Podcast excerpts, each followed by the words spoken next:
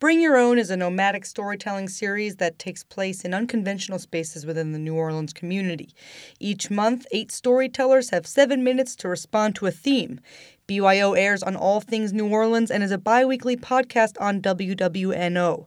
This story was told on January 21st, 2016, at the Old Iron Works in New Orleans and later produced by Natalie Yahr. The theme of the evening was pizza, in partnership with the beloved local restaurant Pizza Delicious. And here, Tina Antolini, the host and producer of the podcast Gravy, told of the search she went on to find her own batty family history. When I was a little kid, my dad would take my sister and I to the same pizza place over and over again. It was called Ramona's Pizza.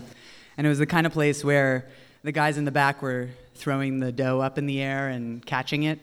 And they would give the kids little pieces of dough to attempt to do that. And usually we would end up throwing them at each other. But while we were waiting for our pizza, my dad would tell what he called boring stories. And these were stories that my sister and I would beg him to tell. There were stories of his childhood in New York City when he was little, and stories of going to visit his grandparents in Italy. And there was one story that we begged him to tell the most. It's the most beloved story. And it was a story of him going to this little seaside town on the Adriatic coast called Riccione when he was 10 years old. It was his first time in Italy and he went to the villa that was owned by his grandparents.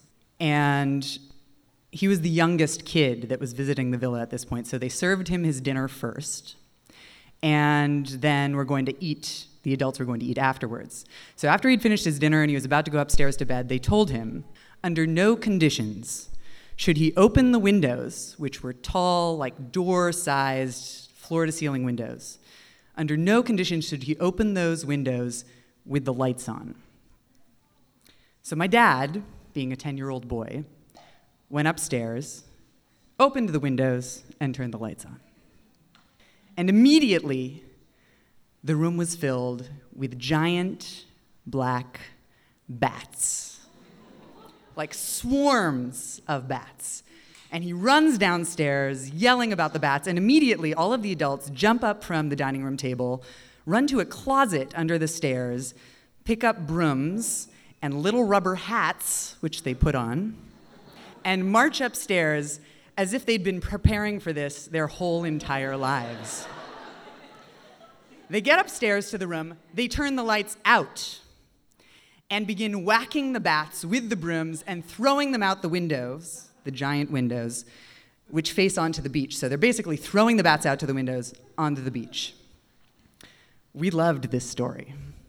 We begged him to tell it over and over again, and I was never entirely sure because my dad is my dad whether this was an exaggeration or something that actually had happened. So many years go by, I'm in my early 20s, and I'm bumming around Europe until my money runs out. And I'm in Italy. Towards the end of my trip, the money was almost gone at this point, and I decide I'm going to go to Riccione and try to find any remnants of my family there that I can find. And um, my great grandparents had sold the villa before I was born. My dad hadn't been there since he was a teenager. There was very little to go on, other than this story that I remembered so well from having had it repeated to me many, many times at the pizza restaurant throughout my childhood. So I get off the train and I go to the tourist's office, figuring what the hell, it's sort of a shot in the dark, but I'll describe to them this place and like I don't know who who knows. I get there and the tourist office basically they don't speak much English. My Italian is very poor, but I managed to like pantomime to them that my family used to live here. I'm looking for this house, and they say, "Oh, we have this brochure."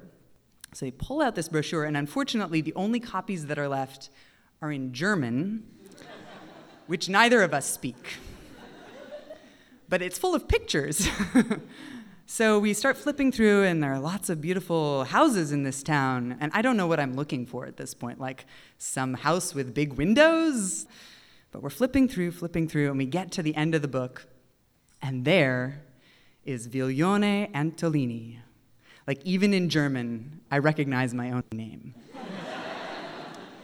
And I say, oh my God. And they recognize that as an exclamation of like amazement. And we're both excited. And there is actually an address for this house in the brochure. So we get the address, we go down the street, we find the house, and it is all boarded up. It's the late spring, and this is like a summer seaside town, so it's not entirely surprising that it's all boarded up. But I'm kind of bummed because, like, oh, I'd found the house that had my name on it, and like, I was gonna go in and meet these people, and like, I had this sort of vision of this romantic Italian Hollywood thing happening. But just as I'm about to like give up entirely, I notice that there's this little alleyway that maybe leads to the back of the house. And I remember that actually the bedroom that my dad had thrown the bats out of was in the back of the house because they were throwing them towards the sea and the beach is on the back of the house. So I go down the little alleyway and I look up, and there on the second story are these giant floor to ceiling windows, perfect size to throw bats out of. And there was only one thing to do at that point, which was to go eat some pizza. Thanks so much.